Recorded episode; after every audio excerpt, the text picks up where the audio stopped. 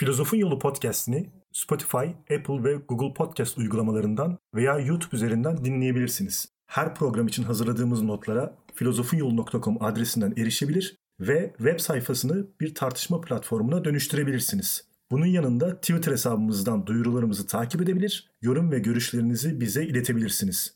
Programımızın masraflarına Patreon'dan ortak olabilir veya daha fazla üretim yapmamız için bizi teşvik edebilirsiniz.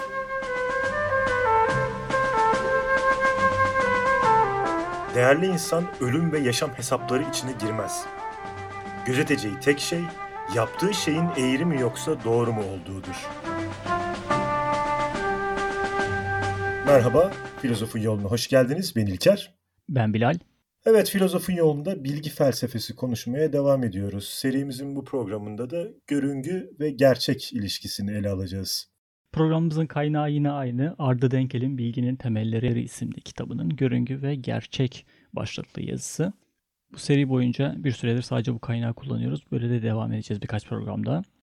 Şimdiye kadar e, kuşkucu ustamlamalar sonucunda vardığımız bir sonuç vardı. Eğer özdeksel yani fiziksel bir dış dünya varsa bile bunun deneysel bilgisi olanaksızdır diyorduk. Nitekim bu programda da göreceğimiz öznel idealizme göre de dış dünyanın varlığı önem taşımaz. Çünkü dış dünya varsa bile bilemeyiz. Yani dış dünyayı artık biz komple terk mi ediyoruz? Değil. Ee, tasarımcı anlayışa göre anlığımızdaki tasarımlar dünyası bir özdeksel dış dünyayı yansıtıyordu. Fakat e, Berkeley'in yaptığı eleştirilerde görüyoruz ki bu anlığımızdaki idelerden neyin gerçek, neyin yanılgılı olduğunu ve idelerin gerçeği yansıtıp yansıtmadığı konusunda hiç de güvenilir bir yönteme sahip olmadığımızı ve olamayacağımızı görmüştük. Bilgilerimiz yalnızca idelerden oluşuyorsa bir dış dünya, kaynak varsaymaya ne gerek var diye soruyor Berkeley. Doğrudan ulaşmamıza hiçbir zaman olanak olmayan, bilgisi belirsiz, karanlık bir dünyamızın kuramımızda ne işlevi ve yararı olabilir ki? Bu yüzden onu yok sayalım. Yani gerçeği ya da hakikati öğrenmek arzusu olabilir mi? Yani hiç de değersiz bir konu değil bence bu üzerinde çalışmak için. Öyle fakat buna ulaşamıyoruz bu gerçek dünyaya. Biz algımızın dışına çıkamıyoruz bir türlü. Tüm bilgimiz, algılarımız ve anlığımızın içeriğini oluşturan idelerden ibaret. Bu idelere kaynaklık eden şeyin e, Platon'un ideaları, özdeksel madde veya herhangi bir dinin tanrısının eylemleri olması hiçbir şeyi değiştirmiyor. Bunların hiçbirine ulaşamıyoruz ve hiçbirini test edemiyoruz. Doğal olarak Berkeley dış dünyanın varlığını yatsıyacak ve onu bilgi kuramının dışında tutacaktır. Peki biz madem bunlara ulaşamıyoruz deyip bütün çalışmaları terk mi edelim bu durumda? Yani böyle nihilistler ya da işte aşırı idealistler gibi aslında hiçbir şey yok deyip her şey aklımızda bunlar olup bitiyor deyip terk mi edelim her şeyi? Değil tabii ki. Fakat birçok programda biz kısa kısa değindik ama e, Kur'an veya teori denen şeyin amacını ve ne işe, ne işe yaradığını bilerek bu konuşmaya devam etmemiz gerekiyor. Bilimde olduğu gibi felsefede de teoriler belirli olguları açıklamak üzere ortaya atılır. Teorilerin e, zaman zaman değişmesi veya yatsınması belirli olgulara yönelik daha doğru veya daha kapsamlı açıklama yapılması durumunda gerçekleşiyor. Filozofun yolu olarak yaptığımız programlarda birçok filozofta gördüğümüz üzere filozoflar gerçeği ya da doğru bilgiyi ortaya çıkarmak veya onlara ulaşmak üzere çok sayıda farklı kuram ortaya koymuştu. Bu kuramların amaç ve kapsamlarının nedenle farklılık gösterdiğine de biz defalarca şahit olduk. Berkeley de bu kuramcılardan biridir ve modern dönemin kesin ve doğru deneysel bilgiye ulaşma arzusunda attığı adımlardan biridir. Deneysel bilgi hakkında daha geniş kavrayışımız ve buna yönelmiş kamusal bir arzu var bu dönemde. Fakat bu türden bilginin temelleri sağlam değildir henüz. Son birkaç programdır da bunun nedenlerini ve sorunlarını araştır tartışıyoruz. Şu an Berkeley'in ya da bizim karşımızdaki en önemli sorun dış dünyanın bilgisine doğrudan erişim ve bunun anlığımızdaki idelerin bilgisine kaynaklık edip etmemeleridir. Kesin olarak bildiğimiz bir şey var. Dış dünyanın bilgisine ne yaparsak yapalım erişemiyoruz. Bu durumda yapabileceğimiz bir şey nelere sahip olmadığımız veya olamadığımızdan dolayı umutsuzluğa kapılmayıp nelere sahip olduğumuza bakıp bunun üzerine çalışmak olacaktır. Bu söylediğim son birkaç programda da biraz kafa karıştırıcı, anlaması zor geliyor olabilir. Dış dünyanın doğrudan bilgisine, gerçek dünyaya algılarımızın dışında erişemediğimizi söylüyorum ama hayal etmesi biraz zor olabilir. Sonra geçen gün aklıma şey geldi. Bir video oyunu bilgisayar oyunlarından örnek vererek aslında bunu epey iyi açıklayabilirim diye düşündüm. Üç boyutlu bilgisayar oyunlarını düşünelim. Artık hangi popüler seriyi seviyorsanız yani. Cep telefon oyunları bile olur yani. Bu oyunların içinde bir karakter olduğumuzu varsayalım. Bu karakterler bu üç boyutlu dünyalarda tıpkı bizim dünyadakine benzer yapılar var değil mi? Binalar var, ağaçlar var, yollar var, araçlar var kullanıyorlar, silahlar var kullanıyorlar değişik değişik. Gerek fütüristik olsun, gerek geçmişe ait olsun, gerek günümüze ait olsun birçok nesnelerle etkileşim içerisindeler bu oyun karakterleri. Ekrandan baktığımız şey genellikle bir bina oluyor, bir yol oluyor, bir ağaç oluyor. Fakat onların biz gerçekte ağaç veya bina veya silah olmadığını biliyoruz değil mi? Bunlar bilgisayar kodları en nihayetinde. Fakat bizim bilgisayar oyunun içinde olduğumuzu varsayalım gerçekten de. Oyuncu olarak değil de gerçekten bir bilgisayar oyunu karakteri olduğumuzu varsayalım. O normal bizim gerçek dünyaya benzer. Benzer fizik kurallarına sahip bir dünya içerisinde nesnelerle ve insanlarla etkileşim içerisine giriyor. Fakat etkileşime girdiği nesnelerin doğası görünenden çok daha farklı. Bilgisayar kodları. Bizim durumumuza gelirsek biz de öyle bir dünya içerisindeyiz ki etrafımızda etkileşimde olduğumuz nesneler var fakat onların gerçek doğasını bilmiyoruz. Bize göründükleri şekliyle biliyoruz sadece.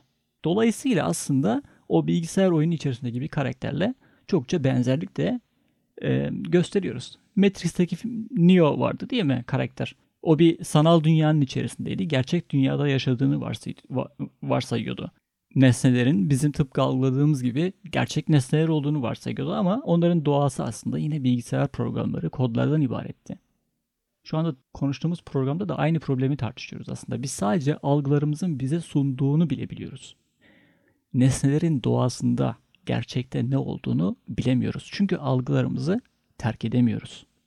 Ve bundan nasıl bunu nasıl deneysel bilgiye dönüştüreceğimizi, bundan nasıl bilgiye, doğru bilgiye erişip erişemeyeceğimizi öğrenmeye çalışıyoruz şu anda. Peki tamam anladım. Yani e, vermek istediğin e, metaforu anladım ama yani sonuçta biz bir bilgisayar oyunun içerisinde yaşamıyoruz. Bir simülasyon içerisinde değiliz. Ya da nasıl bir evrende yaşıyoruz ki bu gerçek olamayacak ideler, nesneler bize bu kadar gerçek gibi gelebiliyor? Evet. E, Tabii şurada şey yaptım. Berkeley'in az önce biz dış dünyanın e, varlığını yatsıması konusunda biraz açıklık getirmem gerekiyor. Bu dünyanın yani Berkeley'e göre böyle bir dünyanın varlığını yatsımak, e, nesneleri de yatsamak anlamına gelmiyor her şeyden önce. Berkeley'e göre nesneler anlığa indirgenemeyen bir dış dünyada değil, anlığın ya da idelerin içeriğindedir. Bu ne demek oluyor peki? Yani nesneler var mı yok mu? Şöyle Descartes'tan itibaren gördüğümüz bir yaklaşım vardı. Bir özdeksel dış dünya, madde, fiziksel dünya, gerçek dünya. Bir de anlıksal, akılsal bir iç dünyamız vardı Descartes'e göre. Ve bu konseptin de modern çağ boyunca kabul edilmeye devam edildiğini gördük. Dış dünyaya ilişkin duyu verilerimiz, algılarımız ve anlığımızda bu dış dünyaya ilişkin ideleri meydana getiriyor. Locke için de bu geçerliliği sürdürülen bir yaklaşım oldu. Bu bilinmezlik ve birbirine indirgenememezlik ise kuramımızda çeşitli sorunlara yol açıyor. Berkeley nesnelerin doğasının anlıksal olduğunu, onların anlıksal varlıklar olduğunu gösterebilirse eğer, denklemimizden bu bilinemez, karanlık bir düş dünya çıkmış olacaktır.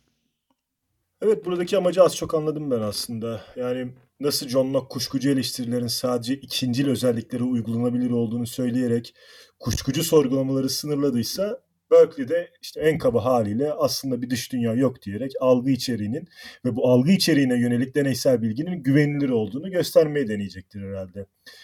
Yalnız bunu nasıl gerçekleştirecek Bilal Berkeley? E, Platon'dan beri biz idealist filozofların ulaşmak istediği yer gibi e, algılamıştık aslında bunu ama nasıl olacak bu? Şöyle bir akıl yürütmesi gerçekleştiriyor Berkeley. Bildiğimiz gibi e, bilgimizin içeriği anlıksal ve idelerden oluşur. Bundan başka bilgi kaynağımız yoktur veya bir dış dünya varsa bile bunun bilgisine erişemiyoruz. Dolayısıyla bizim nesne dediğimiz ve anlığımızda yer alan ideler için var olmak, anlığımızca algılanmasıyla mümkün olabilir. İdeler anlığımızda onları düşündüğümüz sürece yer alırlar. Nesne dediğimiz şeyler idelerin anlığımızda bir düzen içerisinde bulunmasından başka bir şey değildir. Öyleyse nesneler de anlıksaldır ve onlar içinde var olmak algılanıyor olmaktır. Kısacası nesnelerin varlıkları anlıksaldır, zihinseldir, akılsaldır. Bir nesne için var olmak, algı içinde var olmak demektir Berkeley'e göre. Bunu tam anlamadım Bilal ama birazcık açabilir misin? Şöyle masa ile deneyime girmek için dış dünyada bir masanın var olması gerekmez. Anlığımda yer alması benim için yeterlidir aslında. Deneyim benim anlığımda, zihnimde olan şeydir. Dış dünyada var olan bir masa bu idenin kaynağı değildir. Ne diyorduk? İdeler anlıksaldır ve sadece anlıkta yer alırlar. Eğer ideler anlıksalsa nesneler de anlıksaldır ve nesneler için var olmak, algılanmak demektir. Belki burada fiziksel nesneyle anlığımızdaki ideleri özdeş mi kılıyor? Yani bu sorunun cevabı biraz karışık. Berkeley'in akıl yürütmesinde idelerle fiziksel nesneler özdeş olduğu sonucu varılabilse de aksi de mümkündür mü? Benim bu uslamadan bahsetmek istememin amacı da onun e, varlığın algılanıyor olmasına indirgemesindeki yaklaşımı açıklamaktan ibaretti. Bunun çok derinine girmek istemiyorum. Uzun bir söyleşi yapmamız gerekebilir yani sadece bu konuya açıklık getirmek için. Anladım. Yani şey diyebilir miyiz? Yani bir şeyin dış dünyada gerçekten var olmasıyla algılıyor olması arasında bir fark yok mu? Berkeley'e göre fark yok. Mesela algılanmayan bir nesneyi imgelemeye çalıştığımızı düşünelim. Misal e, masamızın üzerinde bir e, dünya küresi. Hani şu şey vardır ya böyle. Küreler vardır ya dünya haritalarının olduğu. Masamızın üzerinde ya da koltukta şu anda bir tane gördüğümüzü hayal edelim yani. İmgelemeye çalışalım zihnimizde. Bu durum, bu çaba ve bu imgeleme zorunlu olarak bizi aslında o nesneyi algılıyormuş, gerçekten karşımızda görüyormuş gibi imgelemeye iter. Bu çaba e, onu daha önce algıyla edindiğimiz idelerin anlamımızda anlamımıza yeniden getirilmesinden başka bir şey değildir aslında değil mi? Yani evet burada itiraz edecek bolca konu var gibi görünüyor ama biz sadece Berkeley'in söylediklerini bir derece kabul edelim ve varlık algılanmakla mümkündür diyelim. Ki bu aynı zamanda benim var dediğim şeylerin sürekli algılıyor olmamı zorunlu kılmaz mı? Yani mesela diyelim ki ben mutfağa gittim, bir bardak su içtim ve odama geri döndüm. Biraz evvel mutfaktaydım, artık değilim. Artık mutfağı algılamıyorum haliyle. Mutfak yok artık benim için, benim bilincimin dışında. Yani ne olacak bu durumda? Artık mutfak benim bilincimden çıktığı için, ben onu artık düşünmediği için yok mu olmuş olacak? Yani şu anda onu algılayan bir özne yok nihayetinde. Ben odama geldikten sonra. Evet. Yani hadi mutfağa geçtim, evreni göze alalım. Yani akıl almaz büyüklükte bir evrenden bahsediyoruz değil mi? İnsan aklının, ufkunun daha milyonda birini e, keşfedemediği bir evrenden bahsediyoruz. Yani bu kadar bizim yetemediğimiz bir evren nasıl oluyor da var olabiliyor? Ki var olduğunu biliyoruz. Evet yani bu da makul bir soru. Ee, ve Berkeley'in kuramı da e, algılanmayan nesnelere bir şekilde varlık atfedebilmelidir ki geçerli olsun. Ee, yoksa evren dediğimiz şey sürekli varlık ve yokluk arasında gidip gelen e, devamlılığı şüpheli bir konuma gelecektir. Mutfağa tekrar su içmeye gidip mutfağın olmadığını hayal edebiliyor muyuz değil mi? Yani ne yapacağız bu durumda? Tüm evreni sürekli algılayan süper güçlerimiz de yok. E, senin süper güçlerin yok. Ama böyle süper güçlere sahip biri geliyor mu aklına acaba? Mesela Tanrı. Kim? Ha. ya süper kahramanları şöyle Tanrı. düşünmeye başlamıştım. Berkeley'e göre Tanrı sayesinde bu mümkün oluyor ama bu da aslında kurama çözüm getirmekten çok sorun yaratıyor. E, çünkü bilinemez bir tanrı argümanı geçersiz olacaktır ve haliyle Berkeley'in immaterialist kuramı da geçersiz olacaktır. E, Tanrı'ya inanabiliriz. Bunda sorun yok ama bunu kesin bilginin kaynağı yapamayız. Deneyimlenemeyen şey bilgi olmaz. Tanrı bilginin konusu olmaz. Onun bilgisine ulaşamayız deneyimlerimiz bizi yanıltsa bile bizim bilgimizdir. Ulaşabileceğimiz bir şeydir. Oysa sürekli algıya garantör olan Tanrı için bu geçerli değildir. Tabi Berkeley'in çabasının hiç meyve vermediğini e, söylemek yanlış olur. Berkeley'in öznel idealizminin sakat yanları temizlenince ortaya çıkan görüş görüngücülük olacaktır. Temelde algılanmayı algılanma olanağı ile değiştirince tüm zaman ve mekana uygulanabilir bir deneycilik elde edebiliriz. Nesneleri sürekli algılamak mümkün olmasa da nesnelerin algılanma olasılığının olanağının sürekli olmasında bir sorun yoktur. Mutfaktan döndükten sonra onu algılamıyorsun. Ama onu algılama olanağın devam ediyor. Bu baki olarak kalacaktır. Hmm, yani bu da birazcık da kafam karıştı açıkçası. Şöyle serimizin Descartes ve sonrasını dinleyip kafası karışmış epey dinleyicimiz vardır.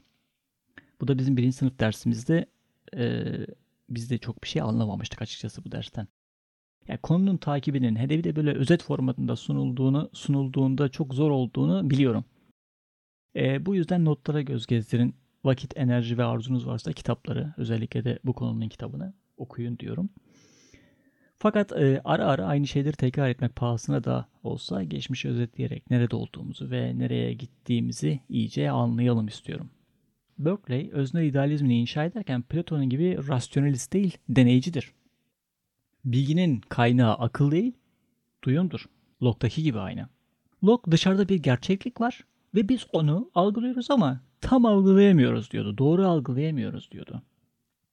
Doğru algıyı oluşturmak, en azından onun bir kısmını duyu verisine dayanan bilime kaynaklık edebilmesi için de nesnelere, nesnelerden nitelikler ayrımına gitmişti John Locke. Doğru bilginin de birinci niteliklerde olduğunu söylemişti. Berkeley ise biz yine duyu, duyu bilgisine dayanalım ama algılarımız ve algılarımızın içeriğini oluşturduğu anlığımızdaki idelerin bu deneye dayalı bilim için yeterli olduğunu, dışarıda bir dünya ve nesneler varsaymamızın gereksiz ve anlamsız olduğunu söylüyor kısaca. Zaten bir dış dünya varsa bile onu algılarımızın bize sunduğundan farklı bilemiyoruz. Öyleyse dış dünyayı yatsıyalım ve sadece algılarımızla meşgul olalım. Ve doğru bilgiyi orada bulalım. Çünkü tasarımcılarda gördüğümüz gibi dış dünyanın varlığı onu bir e, bilgi kuramı içerisinde yerleştirmek, doğru ve tutarlı bir bilgi kuramı oluşturmaya izin vermiyor. Hatırlarsan geçtiğimiz birkaç programda e, deneyicilerin dış dünya fikrinden hoşlanmadığından bahsetmiştim. Bilgimizin anlık içeriklerinden oluştuğu ve algı inançlarımızın temelini de duyu deneylerinin oluşturduğu Descartes çağından beri biliniyor. Deneysel bilginin konusu olan fiziksel nesnelere hiçbir zaman algıdan bağımsız erişemeyiz. Öyleyse deneysel açıdan özdeksel nesneler yalnızca bir varsayımdır ve eğer kesin bilgi söz konusu ise bu duyu deneylerinin bilgisi olmalıdır. Çünkü ancak bunlar hakkında inanç ve önermelerimiz kesin olarak doğru sayılabilir. Böyle yaparsak Berkeley'in girdiği çıkmaza uğramadan deneysel bilgi niteliğindeki önermelerin bilgisel değeri, algının işleyiş biçimi ve dış dünyanın doğası üzerine toplu ve tutarlı bir görüş geliştirmiş oluruz. Görüngücülük için dış dünya nesneleri algı olanakları olarak yorumlanır. Mutfak örneğinde bu olanaklılığı gördük. Bir örnek daha verelim. İlk canlı varlıklar suda oluştular önermesinin doğru olması idealizm açısından Tanrı sayesinde olanaklıdır. O dönemde çünkü onu algılayan bir özne yoktu. İnsan yoktu o çağlarda. Oysa görüncücüye göre eğer orada bulunup bu durum gözlenebilseydi bu olgu duyularla algılanabilir olacaktır. Görüngücülüğe göre zaman ve uzay içinde ne ölçüde uzakta bulunursa bulunsun fiziksel nesnelerin varlığı algı açısından böylelikle açıklanabilir. Peki görüngücüye göre bilgi olmak iddiasındaki önermelerin doğruluk ve yanlışlıklarını ne belirleyecektir Bilal? Şimdi biz nihayetinde algı hakkında ne düşünürsek düşünelim bazı algılarımızın doğru bazılarının da yanlış olduğunu kabul ediyoruz. Ki yanılgılı algılardan seri boyunca bolca bahsettik zaten. İdealizm gibi dış dünya gerçekliğini kabul etmeyen görüngücülere göre doğru algı nasıl belirleniyor? Elimizde tek bir kıstas var, tutarlılık. Eğer bir algı önermesi aynı konuda öbür algı önermesiyle yalnızca çelişkisiz değil, aynı zamanda tutarlı ise bu önerme doğrudur. Örneğin bir sanrı gördüğümde algım hem diğer algılarımla hem de başkalarının algılarıyla farklılık gösterecektir mutlaka. Evet bu mükemmel bir yöntem değildir fakat algı kuramında tutarlılıktan daha iyi bir yöntemimiz yok. Hmm. Peki bir soru daha. Görüngücülük fiziksel nesnelerin var olma koşulunun algılanma olduğunu iddia ediyor değil mi? Hı hı. Ee, peki onlar nesnelerin doğasına ilişkin bir şey söylüyor mu? Onlara göre nesnelerin doğası nedir? Fiziksel nesneler duyu verilerinden kurulan mantıksal yapılardır görüngücüye göre. Özdeksel bir nesne belirli duyu verileriyle özdeş değildir. O bir duyu deneyi öbeği, sınıfı ya da dizgesidir ve yapısında duyu verilerinden başka bir şey bulunmaz. Fiziksel nesneler duyu verilerinden oluşan yapılardır. Mesela belli bir açıdan madeni bir paraya baktığımızı düşünelim. Gördüğümüz şey elips biçimde gördüğüm bir paradır. Para aslında o sırada elips biçiminde değildir. Elips biçimde olan şey benim duyu verilerimdir. Görüngücülük için bir nesneyi algılamak duyu verileri, duyu deneyleri girdilerinden bu nesneyi kurmaktır. Nesneleri duyu verileriyle algılar, tanır ve sonra onların onları anlığımızdaki kalıplarla karşılaştırarak kurarız. Bu yüzden küçük çocuklar birçok nesneyi doğru algılayamaz veya birbirinden ayırt edemezler. Bu süreç deneyimle ve eğitimle gelişir. Mesela e, gözü sonradan açılan e, insanlar nesneleri algılama konusunda epey zorluk yaşıyorlar. Sayıları mesela görmelerine rağmen çözemiyorlar. Nesnelerin şekillerini dokunurken bunun şekli budur dediği şeyleri gördükleri zaman ayırt edemiyorlar. Biz de daha sonra Kant'ta da göreceğiz bunu. Aklımızda çeşitli bir mekanizmalar var bizim zihnimizde, beynimizde. O mekanizmalar sayesinde belirli kalıplar içine koyarak nesneleri aklımızda kuruyoruz. Tıpkı bir Pegasus uçan atı bir kurduğumuz gibi. Gerçekte uçan at yok ama biz aklımızda bunu kurabiliyoruz ve düşündüğümüzde gerçekten de uçan at görüyormuşuz gibi aynı deneyimi yaşıyoruz. Evet anladım. Sanırım şunu söyleyebiliriz herhalde görüngücülük için. E, fiziksel nesnelerin bilgisini anlıksal olarak açıklayabiliyor. Ancak fiziksel nesneleri kendileri açısından doyurucu olarak açıklayamıyor. Yani bilgi bilim açısından bu bir sorun teşkil etmese bile esas sorun aslında varlık bilimde demek istiyorum. Yani o nesnelerin bakış açısından baktığımızda onların varlığını açıklayamıyor sanki gibi geliyor bana. Evet öyle. Ee, böyle bir kaygısı da yok zaten görüngücülüğün. Ona göre belirli duyu deneyleri olanaklı değilse ilgili fiziksel nesnenin var olduğu da söylenemez. Fiziksel nesneler duyu deneylerinin mantıksal yapılarıdır diyoruz. Bu yüzden e, görüngücülüğü bilgi bilim içinde sınırlarız. Fiziksel nesne sözcüğünün anlamı aslında fiziksel nesnenin bilgisidir görüngücü için. Yapmak istediğimiz şey fiziksel nesnelerin ve fiziksel nesnelerin bilgisinin doğa üzerinde işler ve geçerli genellemeler yapmak için zorunlu ve vazgeçilmez olduklarını ortaya koymaktır. Bunu yapmak ise algının tutarlılığını bilimden aldığımız başarılı sonuca bağlayabilmenin, açıklamamızın fiziksel nesne varsaymalarına dayandırılmasına bağımlı olduğunu göstermektir. Yani bir nesne varsa onun algısı da vardır. Aynı nedenlerle ancak bir nesne varsa onun algısı olanaklıdır. O halde bir nesne gerçekten vardır. Böylece özdekçi anlamda fiziksel bir dış dünyanın var olduğunu ve bunun algının zorunlu bir koşulu olduğunu aslında söyleyebiliriz. Masanın üstünde bir kitap görüyor ve algının doğru olduğunu söylüyor veya doğruluğuna inanıyorsam karşımda bende masa ve kitap mantıksal yapılarını kurmamı sağlayacak duyu deneylerinin oluşmasına neden olan fiziksel nesneler bulunduğunu düşünmek durumundayım.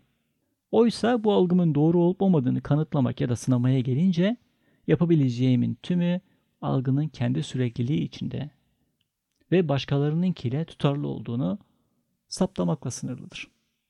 Bu deneyin kendisini yine deneysel yolla doğrulanamamasına ileri geliyor.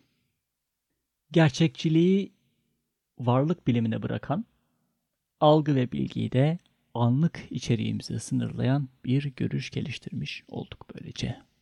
Biraz daha anlaşıldı, anlaşılır oldu diye umuyorum. En azından bu bilgisayar programı şeyi biraz daha oturttum acaba taşları yerine. Biraz daha tutturdu evet. Yani dediğim gibi ee, hani nesin açısından bakınca hani ortada bir boşluk kalmış ki o boşluğun varlığını sen de kabul ediyorsun. Daha ziyade hani bilgi bilimsel açısından, bilgi felsefesi açısından bakınca ee, daha taşlar yerine oturabiliyor diyebilirim özellikle. Evet. Kant'la birlikte zaten artık metafizik iyice şey yapılacak. Felsefenin dışına itilmeye başlayacak yavaş yavaş. Çünkü metafizik dediğimiz şey hani o bilgisayar programında örneğini verdiğimizi varsayalım. Metafizik aslında o duvar denen şeyin ne olduğunu anlamaya çalışmaktı. Doğasını anlamaya çalışmaktı. Fakat felsefenin uğraşı olmaktan çıkacak zamanında değil mi? Evet yani bunu uğraşmamıza gerek yok. Ne olduğunu bilemiyoruz. Hatta onu nümenler dünyası diye ayıracak Kant daha sonra. Diyelim ve bir sonraki programımıza görüşmek üzere deyip kapatalım programı. Esen kalın. Hoşçakalın.